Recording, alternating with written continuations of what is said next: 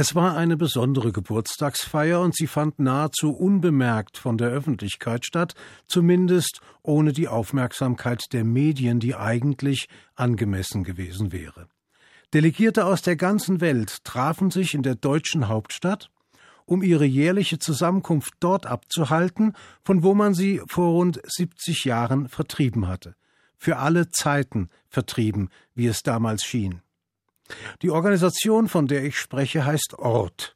Drei Buchstaben, die für Lehre und Lernen stehen, für berufliche ebenso wie für akademische Ausbildung, für Aufbau, für Hilfe zur Selbsthilfe und für Zukunftssicherung. Ort ist heute die weltweit größte nichtstaatliche Ausbildungsorganisation und erhält Schulen in Russland und Frankreich, in Israel, Südamerika und Afrika. Sie bildet Tausende von Schülern und Studenten aller Hautfarben, Nationalitäten und Glaubensbekenntnisse aus, ermöglicht Abschlüsse an Berufsfachschulen, Gymnasien und Hochschulen, alles mit dem Ziel, jungen Menschen die Voraussetzungen für ein Leben zu schaffen, das ihnen Selbstbewusstsein und Selbstbestimmung geben soll. Was, werden Sie jetzt vielleicht fragen, hat die Geschichte einer Ausbildungsorganisation in einer Sendung über das Judentum verloren. Ganz einfach.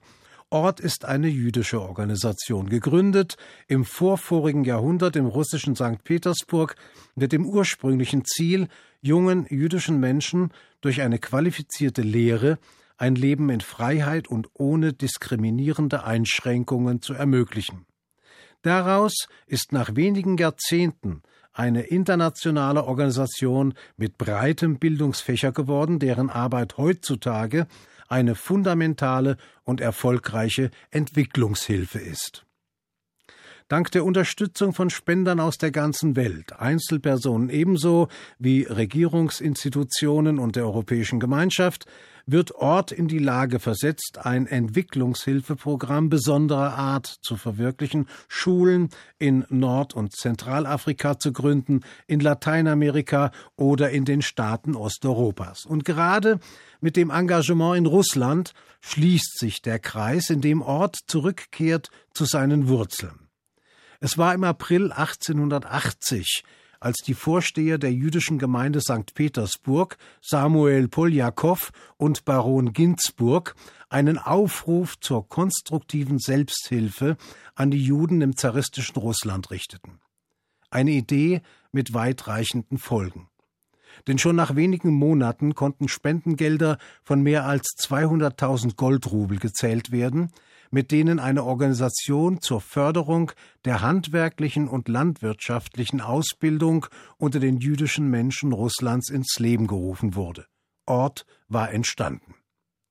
In einer untertänigen Bittschrift an den Innenminister hatte Poljakow aus Anlass des 25-jährigen Regierungsjubiläums des Zaren um die gnädige Erlaubnis gebeten, einen Hilfsfonds einrichten zu dürfen und es war gewiss ein glückliches Zusammentreffen mehrerer positiver Umstände, dass diesem Ersuchen auch stattgegeben wurde. Denn die Juden Russlands waren in jenen Jahren weder organisiert, noch existierte irgendeine Form systematischen Kampfes für die Bürgerrechte jüdischer Menschen. Und es war sicherlich ein Glück, dass dem primitiven und engstirnigen Zaren Nikolai, der sich selbst vor allem in der Rolle als Offizier gefallen und den Staat wie der Kommandeur eines kleinen Provinzregiments geführt hatte, dann der aufgeschlossene moderne Zar Alexander II. nachgefolgt war. Zwar vermochte es auch dieser Herrscher nicht, sich erkennbar von den antijüdischen Restriktionen zu verabschieden, die so alt waren wie der russische Staat selbst, aber ersetzte der wie selbstverständlich praktizierten Diskriminierung von Juden engere Grenzen und ließ im vorletzten Jahr seiner Regentschaft jene Gründung zu, die noch heute Ort als einzige jüdische Organisation russischer Herkunft hat überdauern lassen.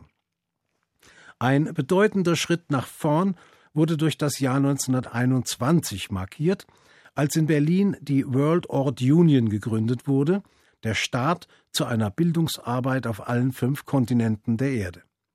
Die Juden Deutschlands waren seit dieser Zeit traditionell eng mit Ort verbunden, auch in Person des namhaften Zionistenführers Dr. Kurt Blumenfeld, der dem Direktorium von Ort Deutschland angehörte und von Berlin aus eine sehr respektable Arbeit in den Staaten Osteuropas entwickelte.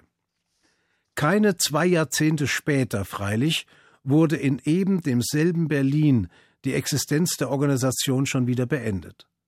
Die Nazis verboten die jüdische Einrichtung und unterbanden jedwede weitere Art der Vorbereitung auf ein Leben in der Emigration.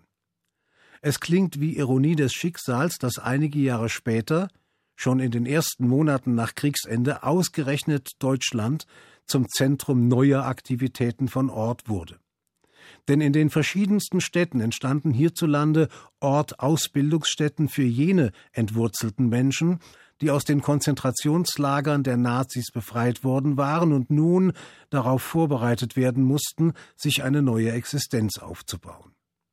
So entstanden denn in Deutschland zahlreiche kleine und improvisierte Ausbildungsstätten von Ort, mit deren Hilfe Schnellkurse in den verschiedensten handwerklichen Fertigkeiten angeboten wurden.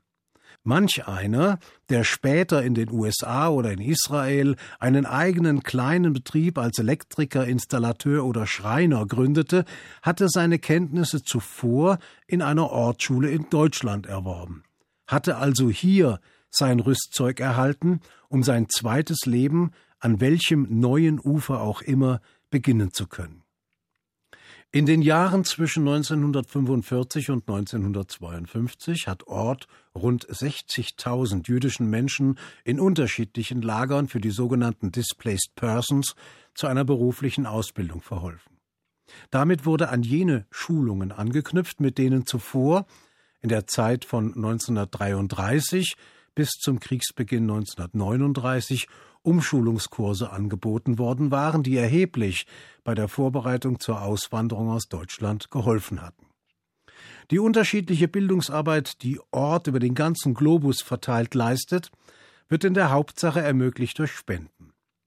In Deutschland, wo die Nachkriegsarbeit von Ort unter dem Vorsitz des früheren Landesrabbiners von Hessen und Gemeinderabbiners von Frankfurt Dr. Lichtigfeldseligen Angedenkens wieder ins Leben gerufen worden war und wesentlich gefördert durch den Direktor und späteren Vorsitzenden des Landesverbands der jüdischen Gemeinden in Hessen, Max Willner selig, erhebliche Leistungen vollbracht hat. In Deutschland haben zahlreiche Städte und Landesregierungen sich für die Arbeit von Ort engagiert, wurden Ausbildungsprojekte durch die Bundesregierung gefördert und fühlen sich viele private Spender mit dem Ziel von Ort verbunden, durch Förderung praktischer Ausbildung eine sehr gezielte Art von Entwicklungshilfe zu leisten. Und eben in Deutschland fand jetzt auch wieder der alljährliche Weltkongress statt, genau 90 Jahre nach der Berlin-Premiere von einst. Lassen Sie mich Ihnen zum Schluss noch eine kleine Geschichte erzählen.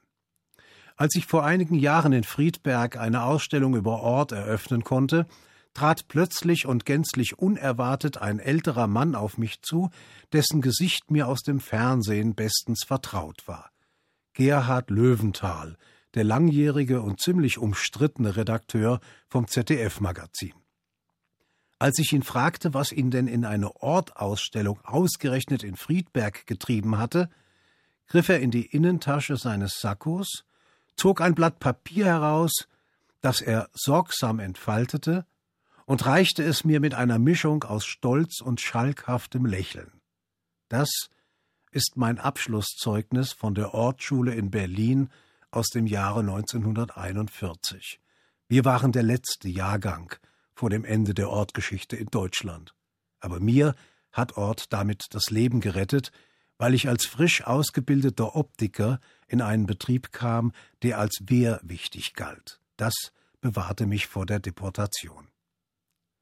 Längst war Gerhard Löwenthal ein prominenter Journalist in Deutschland. Aber sein vergilbtes Zeugnis von der Ortsschule hielt er in Ehren, mit Stolz und Dankbarkeit.